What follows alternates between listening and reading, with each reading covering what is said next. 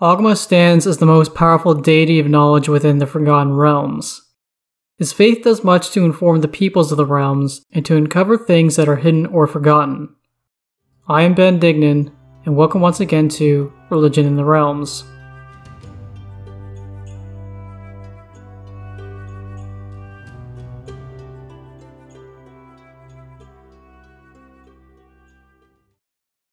With Ogma, we get to tackle how a deity from two or more separate pantheons operate functionally in Dungeons and Dragons canon. A few deities from the Faerunian pantheon come from other pantheons. Each one of these deities exists in a pantheon from our real world religions that have polyistic beliefs. Ogma and Silvanus are Celtic deities. Loviatar and Mielikki are Finnish deities, and Tyr is a Norse deity. Each of these deities is classified as an interloper deity, compared to that of native deities.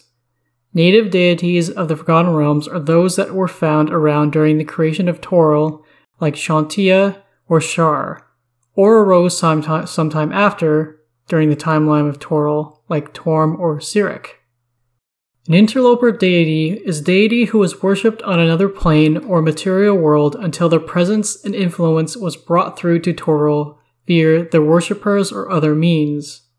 To the vast majority of people on Toril, they aren't aware of such things or would even concern themselves with such a categorization, though theological scholars are known to research such things. The five deities I listed earlier are included in this category alongside the racial pantheons like the Drow pantheon, as I have covered in the past, or the Orcish pantheon, just as some examples. Interloper deities were allowed into the crystal sphere of realm space presided over by Ao for a long time. That was until Ao began putting up the formal boundaries around which entity could exist as a deity in realm space. Now here's where the canon conflicts a bit. In the third edition supplement Faiths and Pantheons, it says that the aspect of a deity in Toril is independent to that of the aspect of a deity on another plane or world which I can agree with somewhat. As I will talk about further into the podcast, Ogma as he exists in the Celtic pantheon has some differences to that what is known of Ogma in the Faerunian pantheon. The issue is that the supplement says that if a team of adventurers native to the Forgotten Realms were capable of reaching Ogma's planar home in the Outlands and slaying him there, only the Forgotten Realms aspect of Ogma would die. That means, in some mystical way, which I will admit definitely fits the power of a deity, Ogma in the Celtic pantheon would still exist. The perspective I agree with most is that taken by the second edition supplement, Faiths and Avatars.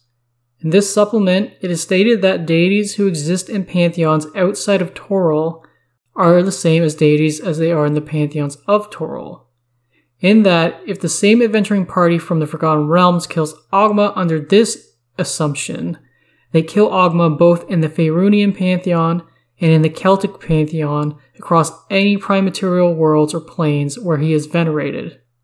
Despite the differences Ogma represents in these two pantheons.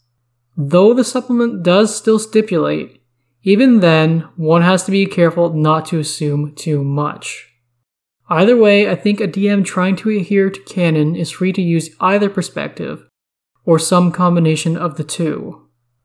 Throughout the episode, I will allude to where differences exist between the understanding of Ogma in the Forgotten Realms and that of Ogma elsewhere in the D&D universe as a deity of the Celtic pantheon. It is important to note that when describing deities taken from our own world religions, the authors do point out that they did take some liberties and creative freedoms with their descriptions. As it is, I'm not even really that well acquainted with the Celtic religion, nor its beliefs or stories. I will only explain what it is the source books for D&D describe about Ogma, as inaccurate as they may be. Titles the various titles attributed to Ogma are the Binder, the Binder of What Is Known, Patron of all Bards, the Lord of Knowledge, and the Wise God.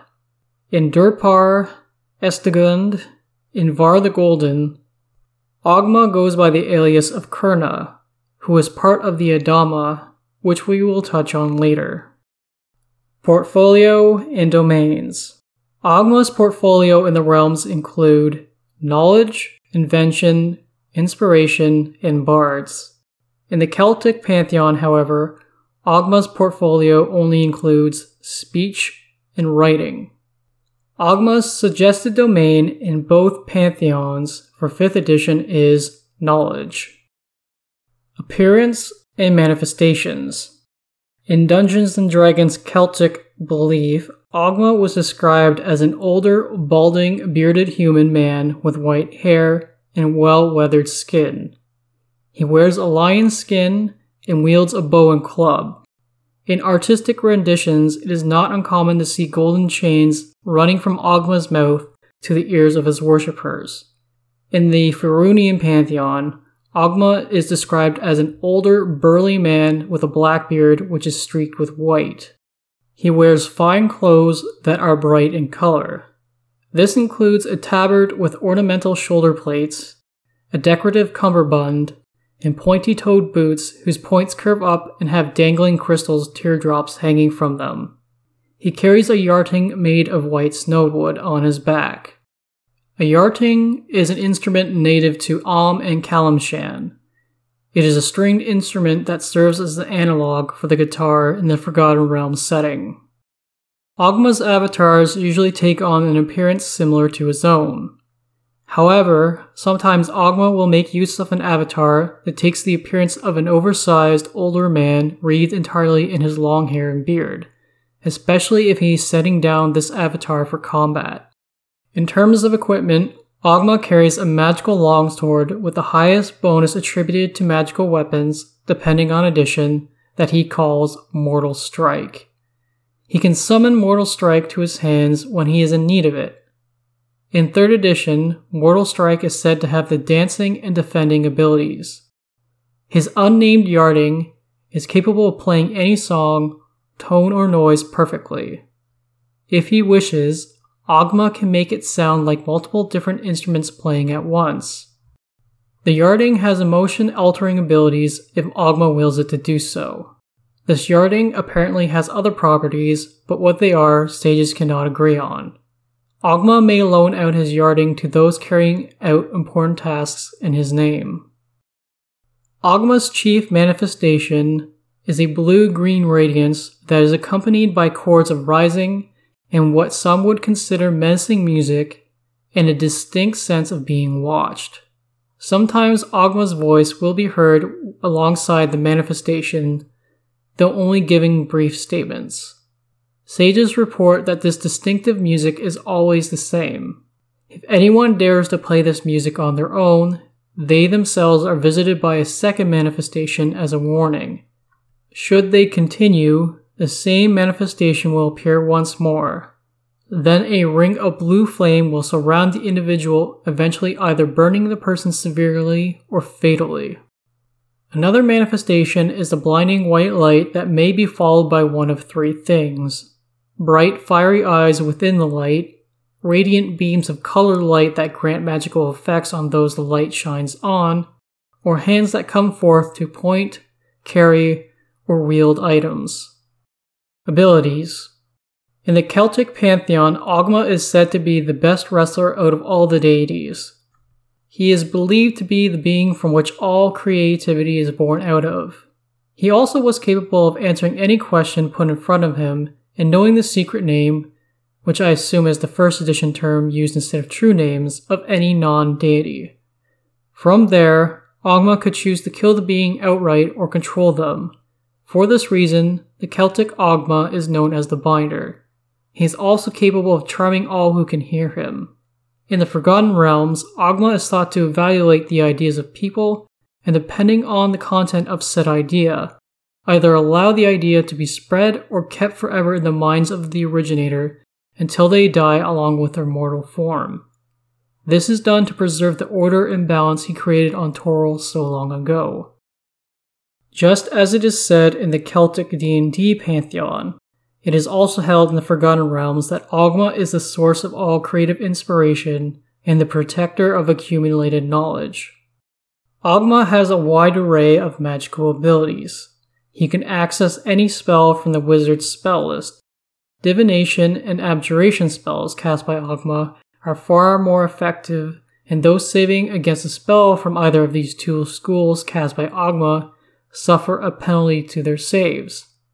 A being without divine status can simply be charmed by Ogma by him talking to them, and no immunity from charm effects born out of the person naturally can defend against this ability. Ogma can read a being's thoughts within 540 feet, or roughly 165 meters of him, though this can be protected against through magical means. As to be expected, Ogma is immune to all charm inducing, emotion altering, and or mind altering spells or abilities. Ogma is regarded as the patron of bards given his legendary musical skill. Depending on one's perspective, Ogma might be considered the most powerful deity of knowledge in the Forgotten Realms. Of course, Mystra could be held to a higher regard given her status over the magic of the Forgotten Realms. As a greater deity, Ogma has a wide array of divine senses. He can extend his sense of smell, sight, hearing, and touch out to 16 miles. Likewise, he can see anything within 16 miles of his worshippers, holy sites or objects, or a location where his name was spoken in the last hour. His senses can reach out to a maximum of 20 locations at once. He can also block out the sensing capabilities of lower ranked deities in two different locations on Faerun for up to 16 hours. As part of his ability to sense concepts associated with his portfolio, Ogma can sense any idea or form of creative expression 16 10 days, which is equivalent to 160 days, before it happens and up to 16 10 days following. Ogma can create any kind of magic item. Personal history. In Celtic D&D belief, it is believed that Ogma taught the humans language throughout the D&D universe. The Ogham script, which is attributed to Ogma, that we see on many of our real world Irish and Western British artifacts from the early medieval period, are said to have been proliferated out to other prime material worlds in the D&D universe. A legend told by the faith of Ogma in the Forgotten Realms tells of Ogma's coming to Toril. In the earliest days of Toril, a lone traveler made his way from another realm altogether. When Toril was new, the world's surface was chaotic and without distinct form or direction. That was until Ogma gave each of the different forms names and bound them to the concepts and natures that they are known by today. From this moment on, Ogma was known as the binder of what is known and held in high esteem along with the eldest deities of the Forgotten Realms. It is also said though it cannot be corroborated that Ogma presented the first peoples of Toril with the written word, though this is largely up for debate. Where all scholars and clergy agree, however, is that Ogma is an ancient deity in the Forgotten Realms who has been worshipped even before the first recorded pieces of history were put down. Ogma has a long history of contending with Leira, the Faerunian goddess of illusions, Leira attempted numerous times to send radical and dangerous ideas, from Ogma's perspective, into the minds of people down on Toril, only for Ogma to limit such ideas only to her worshippers. Leira is said to have cast a subtle, though powerful spell over all past, present, and future Faerun. Within the written works of all Faerun, words, letters, and sentences have been randomly inserted that have no meaning on their own, but if someone was to ever bring them all together into one text and read what may seem to spell out the true order of the universe, it is in fact a lie wrought by Leira herself. The result of reading this lie would cause all creativity going forward on Faerun to cease. From there, Ogma would be severed from Toril and to cease to have a purpose in the Forgotten Realms. Ogma was one of the founding deities that inspired the creation of the Harpers back in 720 Dale Reckoning. Ten years after the time of troubles, in 1368 Dale Reckoning, Ogma assisted Torm Mystra and mask in removing Cyric from his role as Lord of the Dead during the Cyrinishad incident. Personality Ogma is a neutral aligned greater deity in the Forgotten Realms, though he is a neutral good intermediate deity in the Celtic pantheon. As a Celtic deity, Ogma is described as an eloquent and charismatic orator. He has a love for the arts, primarily music. In the realms, Ogma is described as a jovial and thoughtful entity. His most defining nature, though, is his compelling way with speech. He has the capacity to be righteous and solemn when the situation calls for it. However, his greatest flaw is his penchant for convoluted plots that needlessly meander rather than take direct action. Personal Realms In the Great Wheel cosmological model, Ogma resides on the plane commonly known as the Outlands, but is also known as the Concordant Opposition. It is the true neutral outer plane that is coterminous with every other outer plane. The outlands can be said to be the center of the outer planes. Here, all the outer planes connect with the outlands, and the outlands serve as a neutral meeting ground. All sorts of planar beings walk openly in the outlands, not bound to the different rules of the different planes that may restrict them as an outsider. In the middle of the outlands is a massive spire visible to all that reside on the plane, and above this spire rests Sigil, the City of Doors.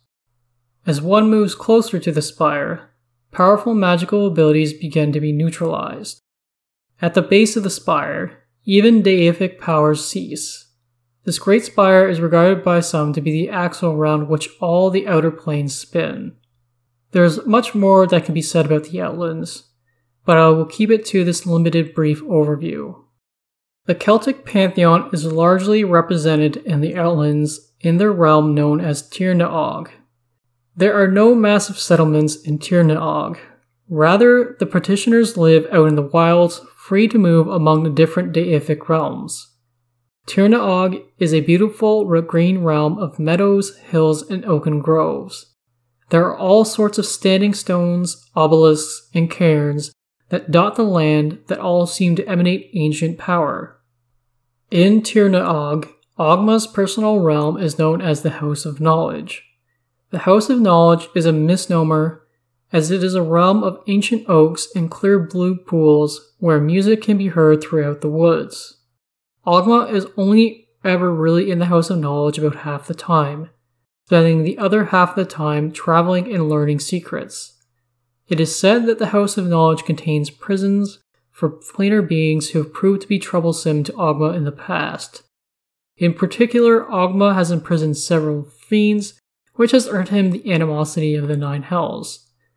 Though this bit about the prison in the House of Knowledge is found from a description of Ogma in the Celtic pantheon, so I don't know if it is known about by those from the Forgotten Realms. Ogma has three magical springs that change the location throughout the House of Knowledge with Ogma's whim.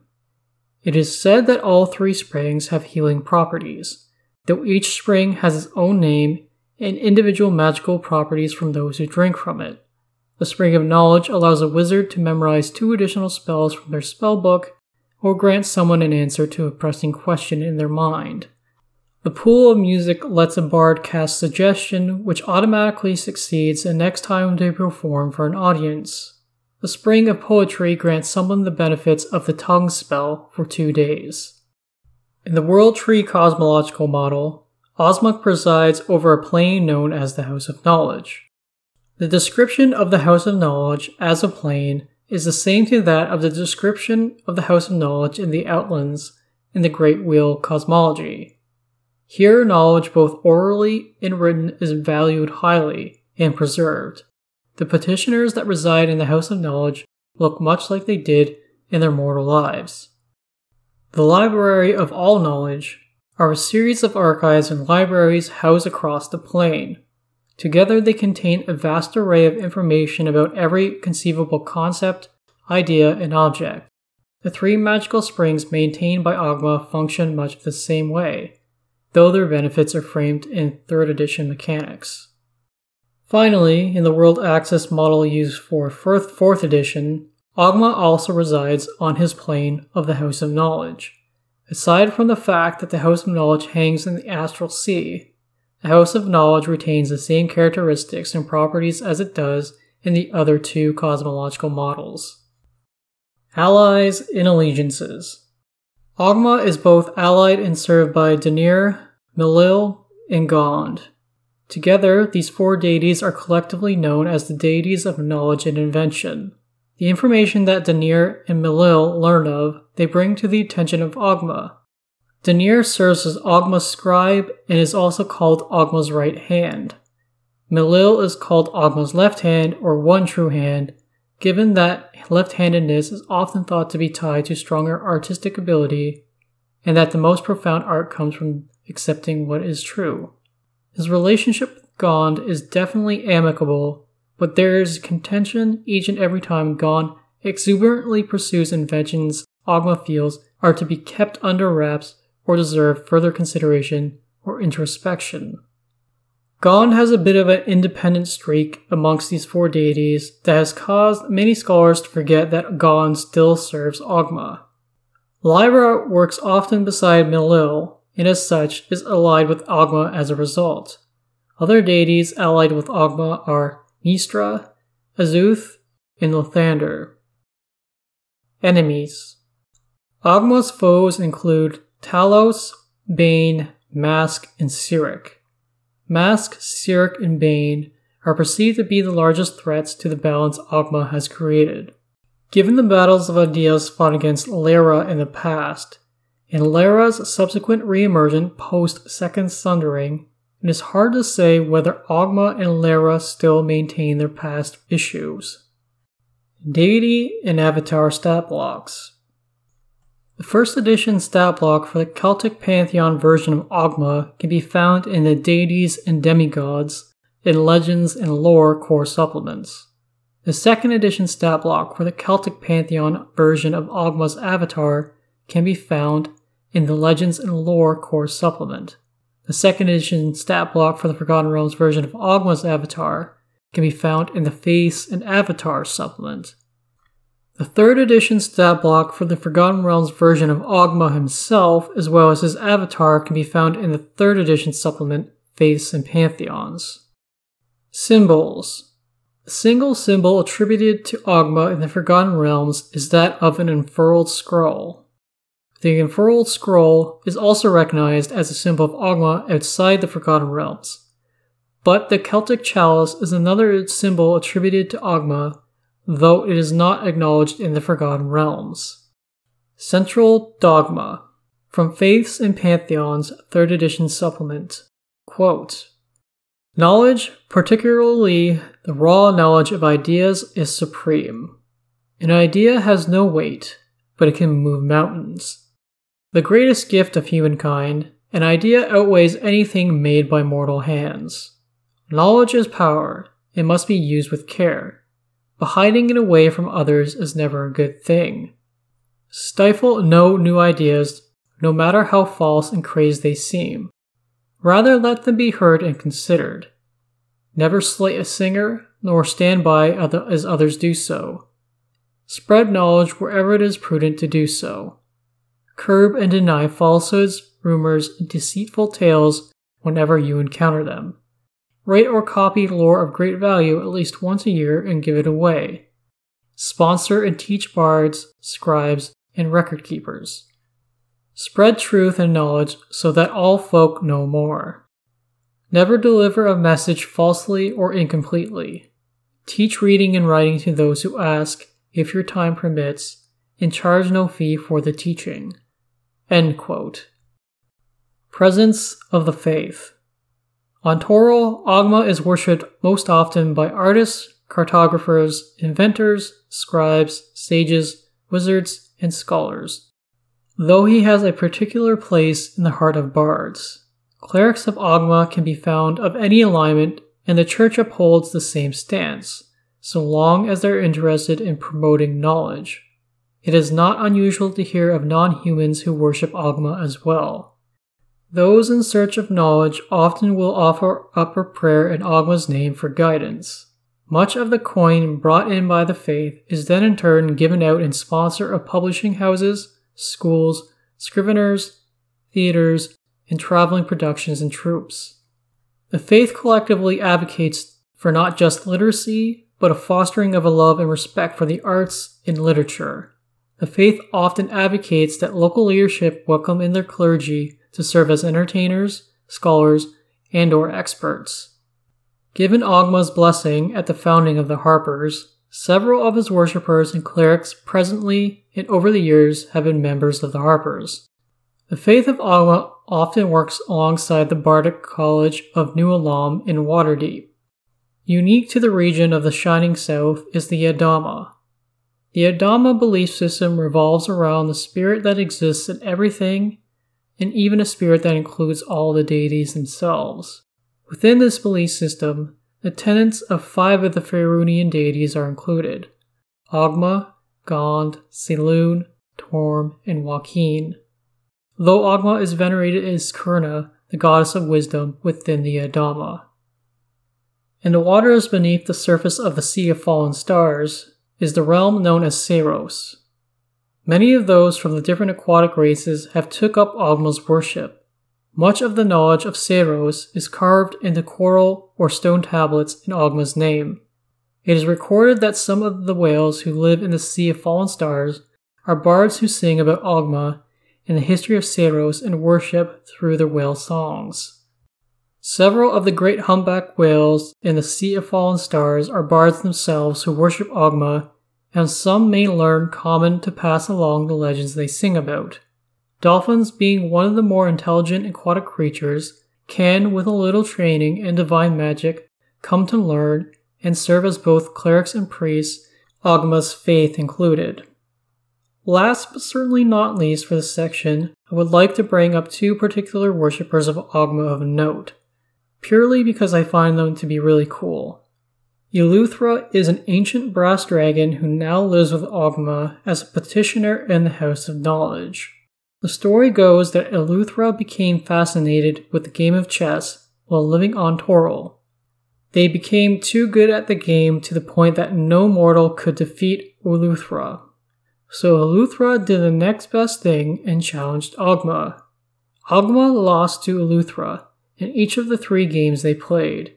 In reward for Eleuthera's candor and intellect, Ogma welcomed Eleuthera into the House of Knowledge, where Eleuthera still beats Ogma from time to time at chess. Sangalor is a mind flayer who long ago was exiled from their mind flayer community. For some time, he resided in Skullport, where he turned to the worship of Ogma. Sangalor is likely long dead, but before their passing, they were welcomed up to the font of knowledge, the temple to Ogma in Waterdeep, where Sangalor taught much about mind flayers and served dutifully. It's well within reason to assume that Sangalor is now also a petitioner up in the House of Knowledge. Hierarchy and structure of the clergy. A schism occurred in the Church of Ogma in 1358 Dale Reckoning during the time of troubles. At this time, the Grand Patriarch of the Ogmanite Church, Colin Cordamont, disappeared from his residence in Procampur along with the clergy he surrounded himself with. They were never found or heard from again. As Patriarch, Cordamont was viewed as the voice of Ogma in Faerun. Out of this schism emerged several minor factions, as well as two major ones. The Orthodox Church of Ogma, based out of Procampur, and the Ogmanite Church in exile, once based out of Sembia, then Cormyr, but is now based out of Akinol. Schism exists between the different factions because they share different beliefs as to what happened to Cordamont. After the schism, these two main bodies came to develop different religious perspective on the use of knowledge.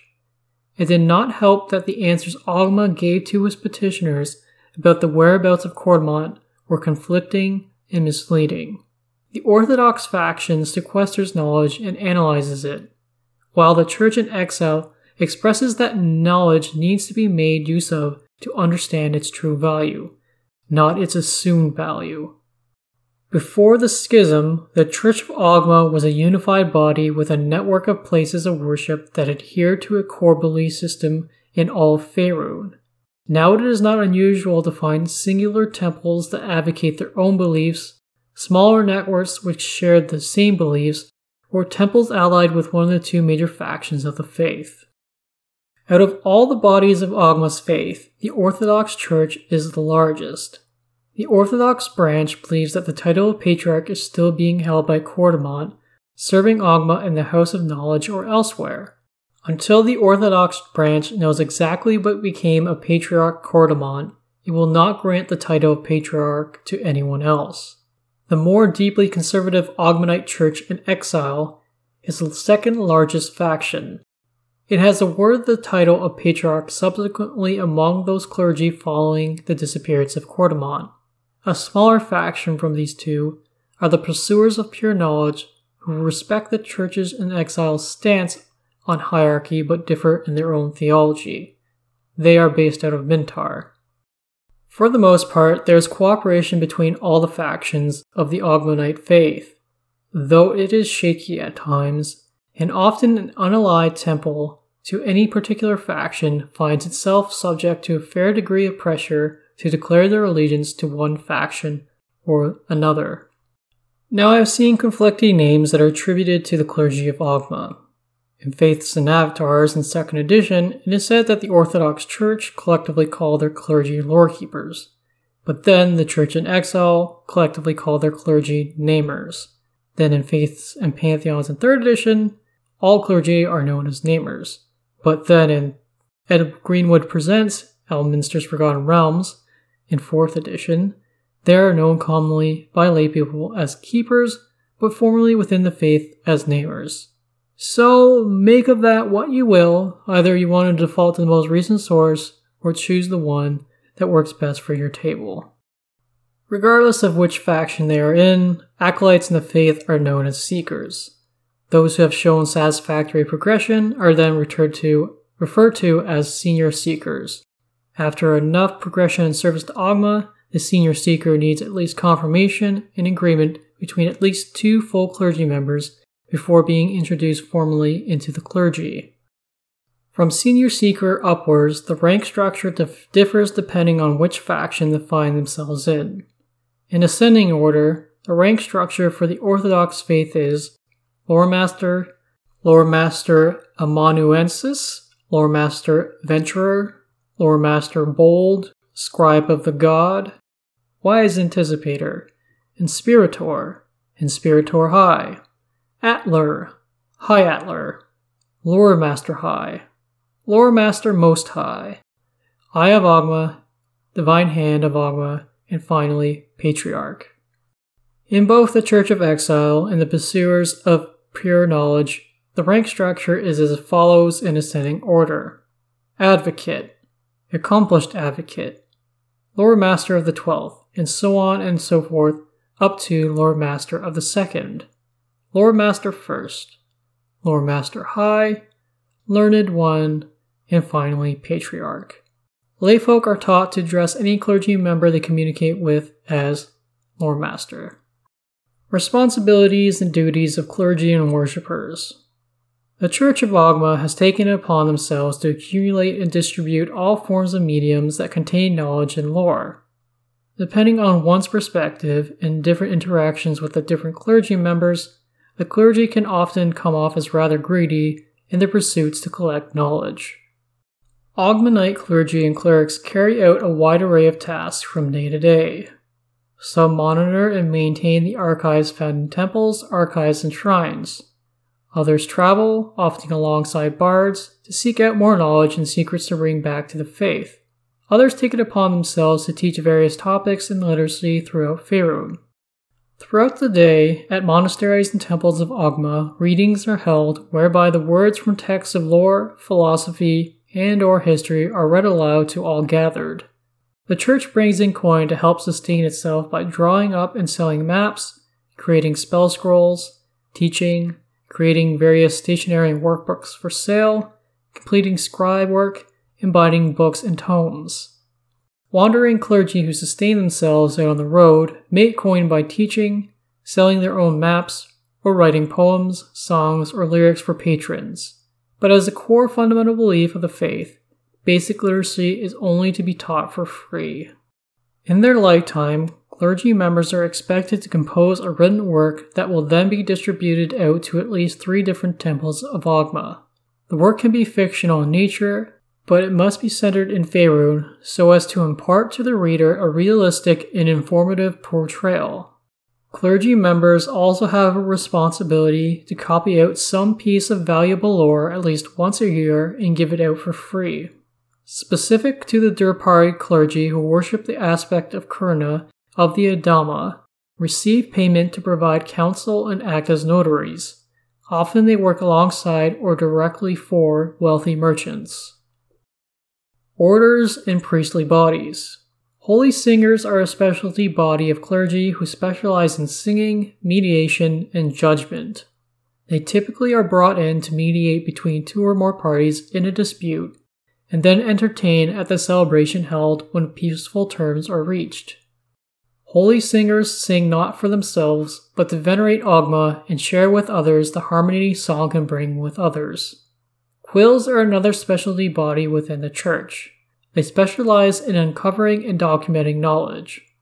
Quills are well read, extremely knowledgeable, and diligent in their work. They are definitely not the most musical or artistic members of the church, but their station is value, valued highly.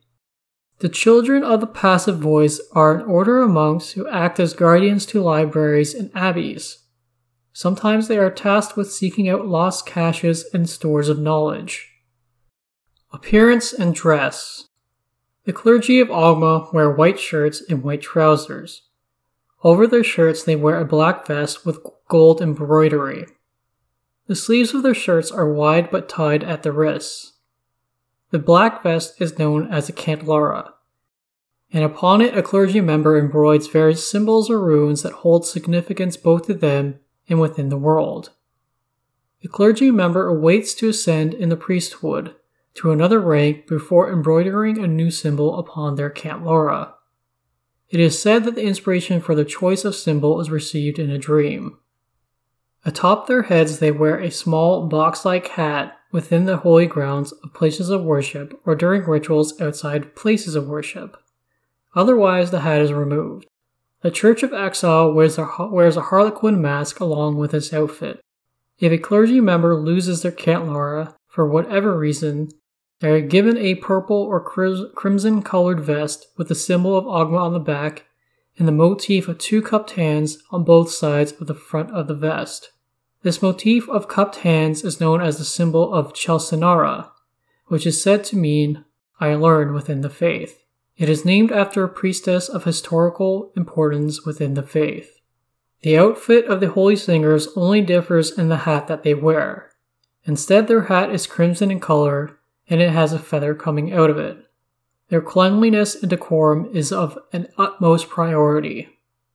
Likewise, quills wear the same dress, but differentiate themselves with a tan box shaped hat and a sleeve protector on the forearm of their writing hand to protect their white shirts from ink. This protector is decorated and doubles as a symbol of recognition in the church. While adventuring, clergy members are free to wear what they so choose. Not every clergy member does, but most do carry a musical instrument with them as they are encouraged to develop their musical skills as they travel. Most also bring writing implements in parchment or blank workbooks. Clergy members carry special magical quills known as pens of Ogma that don't break, can emit enough light so as to write or read by in the dark, and secrete an endless amount of ink that dries instantly. Their attire often features black, white, and gold, the three colors often associated with Ogma's faith. Rituals Clerics of Ogma pray and meditate on their spells in the morning. Midsummer between the months of Flamerule and Eleasis, and then Shield Shieldmeet, which happens every four years after Midsummer, are viewed as the holiest days in the faith of Ogma. On these days, agreements are made or renewed informal contracts or bonds are formed. Every day, the clergy of Ogma must complete two rituals the binding and the covenant. Together, these two rituals are known as the cornerstones of the day. The binding is to occur in the morning, whereby a clergy member writes out the symbols of Ogma in ashes upon an altar or upon the dirt below their feet. For whatever reason, if the clergy member cannot write down the symbols, it is acceptable to envision writing them out in their mind. All the while, a silent prayer is made out of reverence to Ogma. The covenant is to occur during the evening. A clergy member needs to recite a passage from some work of wisdom, recite a song or poem in reverence to Ogma, finally, by presenting a piece of knowledge that they have learned throughout the day to any other clergy members who may be present. Aside from the cornerstones of the day, individual temples are known to have their own specific rituals that differ between resident clergy, visiting clergy, and any other lay people who come to worship. The faith of Ogma has a coming of age ritual known as the naming. In the 12th year for human worshippers, a number which is adjusted depending on the individual's race, local priests will bring the individual in for the private ceremony. During this ceremony, the individual's true name is revealed to them. From that day forward, the individual is to only use their true name in private prayer to Ogma, never revealing it to those even closest to them. General locations of temples and shrines. The temples to Ogma are themselves libraries and archives. Within one, they will find acolytes studying at desks over maps, books, and scrolls of all sorts. Temples to Ogma are far more common in urban areas than rural and wild areas. Specific locations of temples and shrines. The Dancing Place in Highdale is a pilgrimage place for worshippers of Ogma who come to remember Ogma's supposed appearance during the founding of the Harpers here so long ago. Patriarch Cordamont's house in Procampur is a shrine to Ogma. The Library of Kurna, located in the Kurna Mountains, also known as the Mountains of Wisdom, coordinates and supplies those explorers and sages who go out and discover knowledge to bring back to the library. It is the most prominent place of scholarship throughout the Shining South. The Font of Knowledge in the Castle Ward of Waterdeep is built on the former grounds of an older warehouse. The temple doubles as the city's largest public library. Here, the grounds are frequented by a fair amount of independent scholars who offer themselves for hire for anyone who may be in need of information. The Leaves of Learning, found in Deepingdale, contains one of the finest libraries in Faerun. This temple in particular has chosen to not contain any pieces of knowledge relevant to the arcane arts. The cost to look at the collection here is 15 gold pieces, which is steep. The collection is so well indexed, a visitor likely can find what they need almost right away. Before Myth Drannor first fell to ruin in 714 Dale Reckoning, the House of Song in Myth Drannor held the largest depository of music and poetry in all Cormanthyr. Here, secret rooms could be accessed by knowing particular by knowing particular melodies to open the ways into them.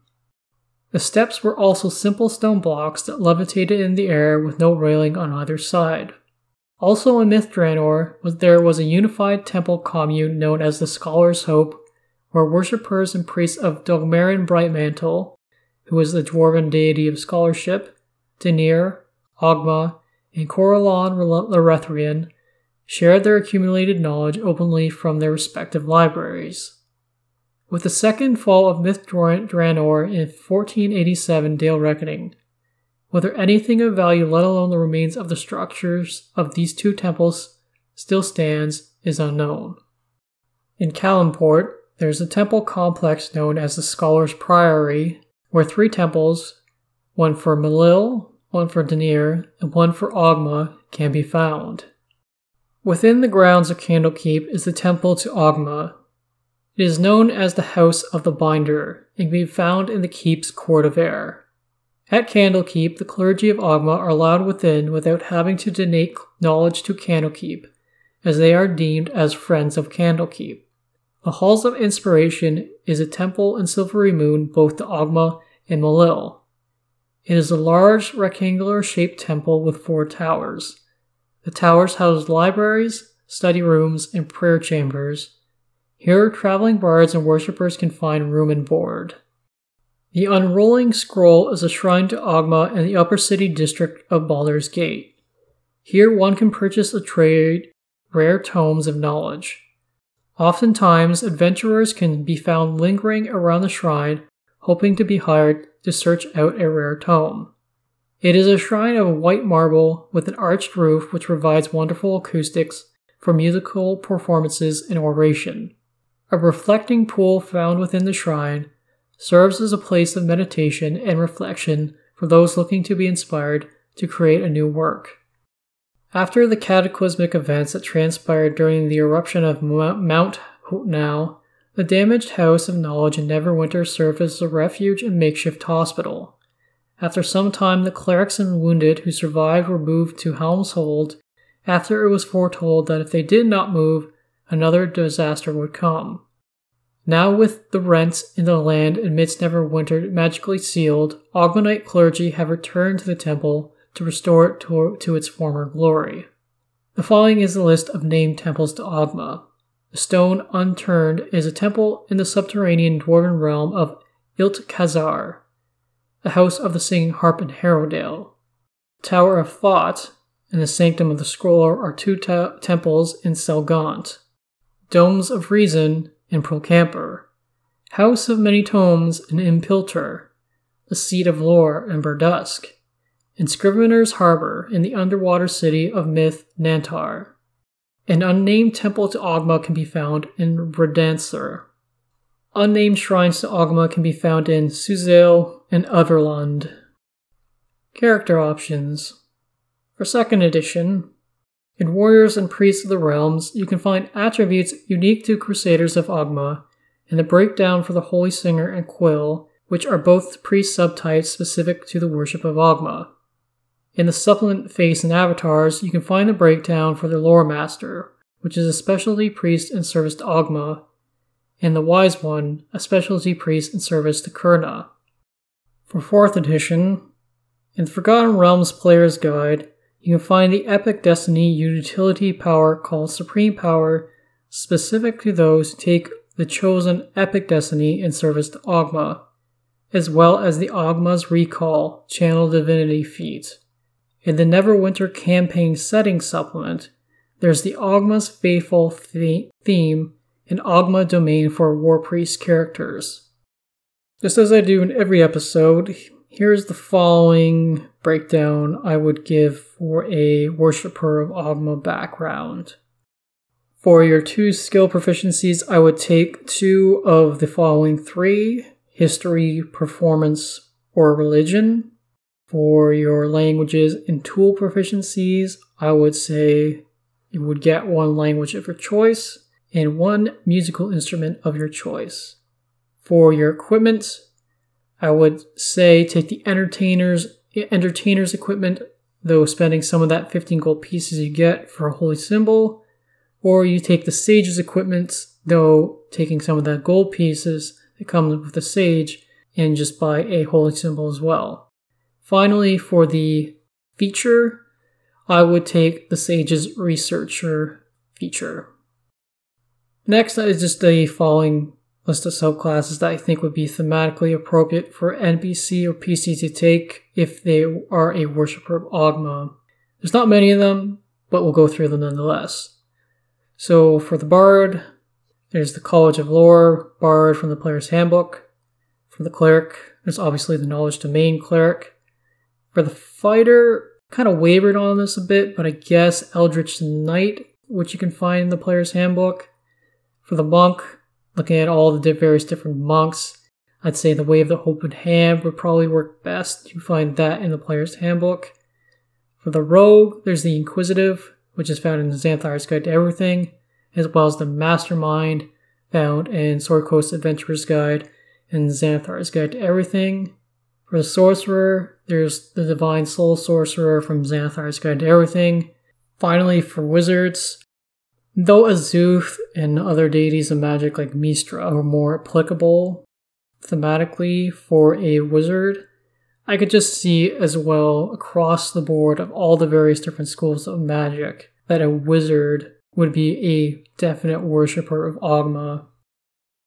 Dungeon Master Options Starting with monsters, here's a list of monsters from official 5th edition sources that would, or I think, do worship or serve Ogma. So from the monster manual, you could take a ghost. Uh, golems are specifically mentioned in a couple sources. The Sphinx isn't mentioned, but I could definitely see a good case for a Sphinx to be in service to Ogma. And finally, in the monster manual, there's the killer whale. And finally, in Volo's Guides to Monsters, there's the dolphin stat block you can make use of. Now, there are other D&D monsters that are associated with Ogma, and they are specifically called out in different sources. But just because this episode has been going so long, I'm just going to list them off. If you do need or want to know more about them, by all means reach out to me and I can inform you to the sources that they are found and described in. So there's the translator, there's the Electrum Dragon, there's Faced Eggs, Watchers, Watch Ghosts, and Lilins. And next, these are just um, some NPC stat blocks that you can find in official 5th edition sources that you can make use of. So in the monster manual, just like I've mentioned across, I'm pretty sure every episode, there's the acolyte and priest. Just you might need to change out a couple spells to make them more thematically appropriate to be uh, clergy members of Ogma's faith.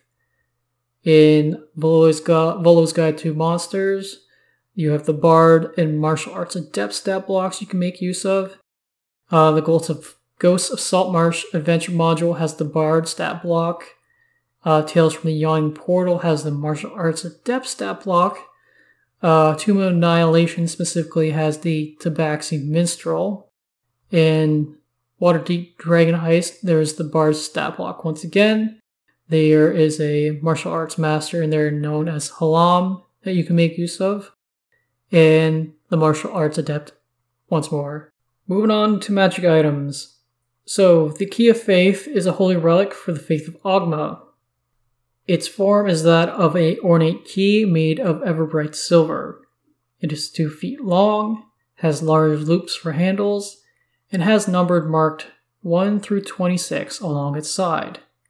The key contains a roster of spells that can be viewed by first touching one of the monsters along its side, then touching the tip of the key to any flat surface.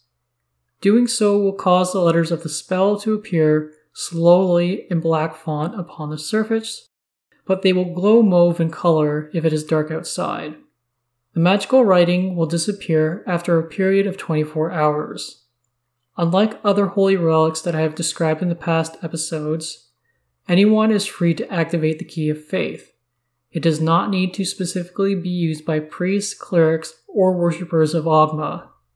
The Key of Faith first came to knowledge of the faith in 1187 Dale Reckoning when a seemingly insane merchant declared that a holy quest needed to be undertaken to retrieve the key. First dismissed as a lunatic, the clergy in Ordalune eventually committed to the quest after their high priest was chastised in a vision by Ogma himself. The quest was carried out for a long time and opposed by the Church of Bane, who caught wind of this relic. The quest eventually led them down into a mysterious labyrinth that doubled as a tomb to a long dead patriarch. Through a series of mental tests, 26 faithful eventually found the key in which a voice told them that 26 bills would be bound to the key of faith, and then it suddenly vanished. Through the centuries, the key would be found by traveling adventurers and wanderers in various dungeons and lairs. It would remain in their pos- possession for some time before vanishing once again. This is despite past attempts to keep it bound physically and magically to the prime material. If any clergy member hears of the key vanishing once more, they are to go to the nearest temple of Ogma and let it be known that the key has been reclaimed by Ogma once again.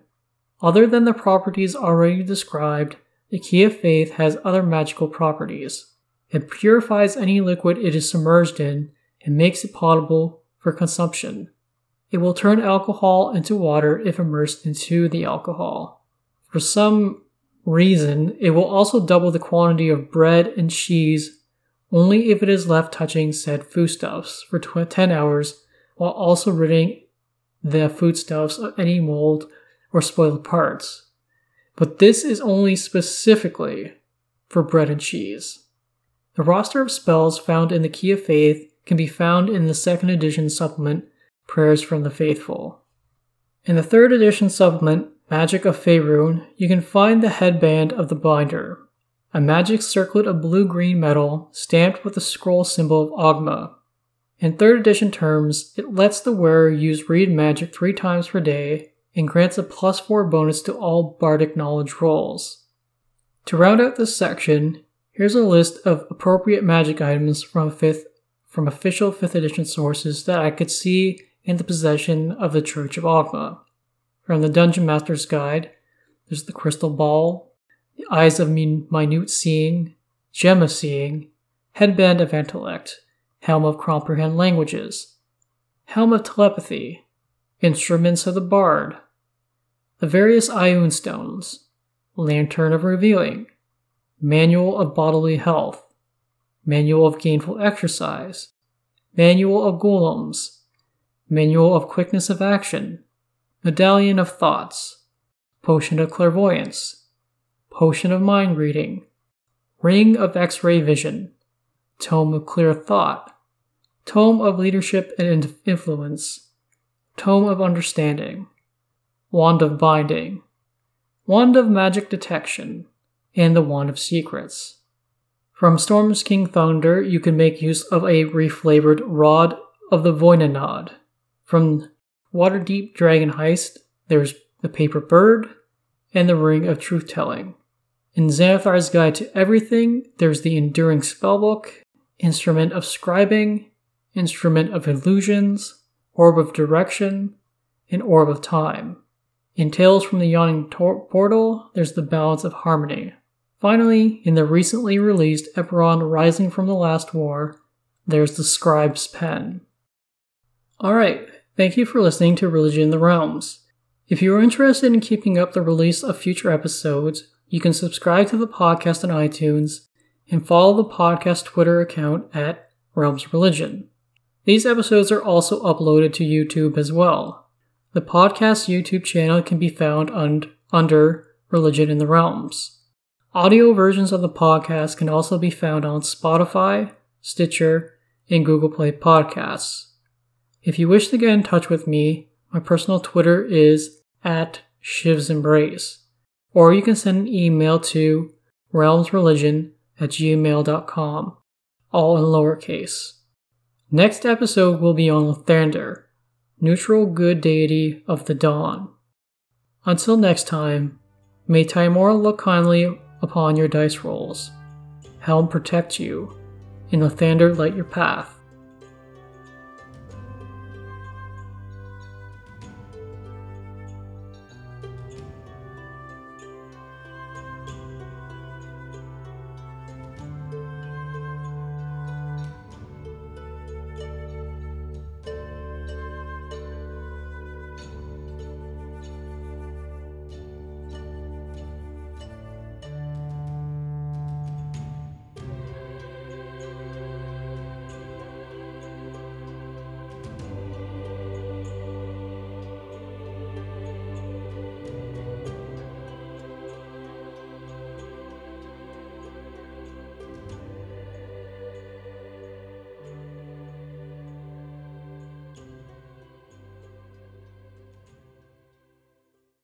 Music for this episode Ascending the Veil by Kevin MacLeod of Incompetech.com.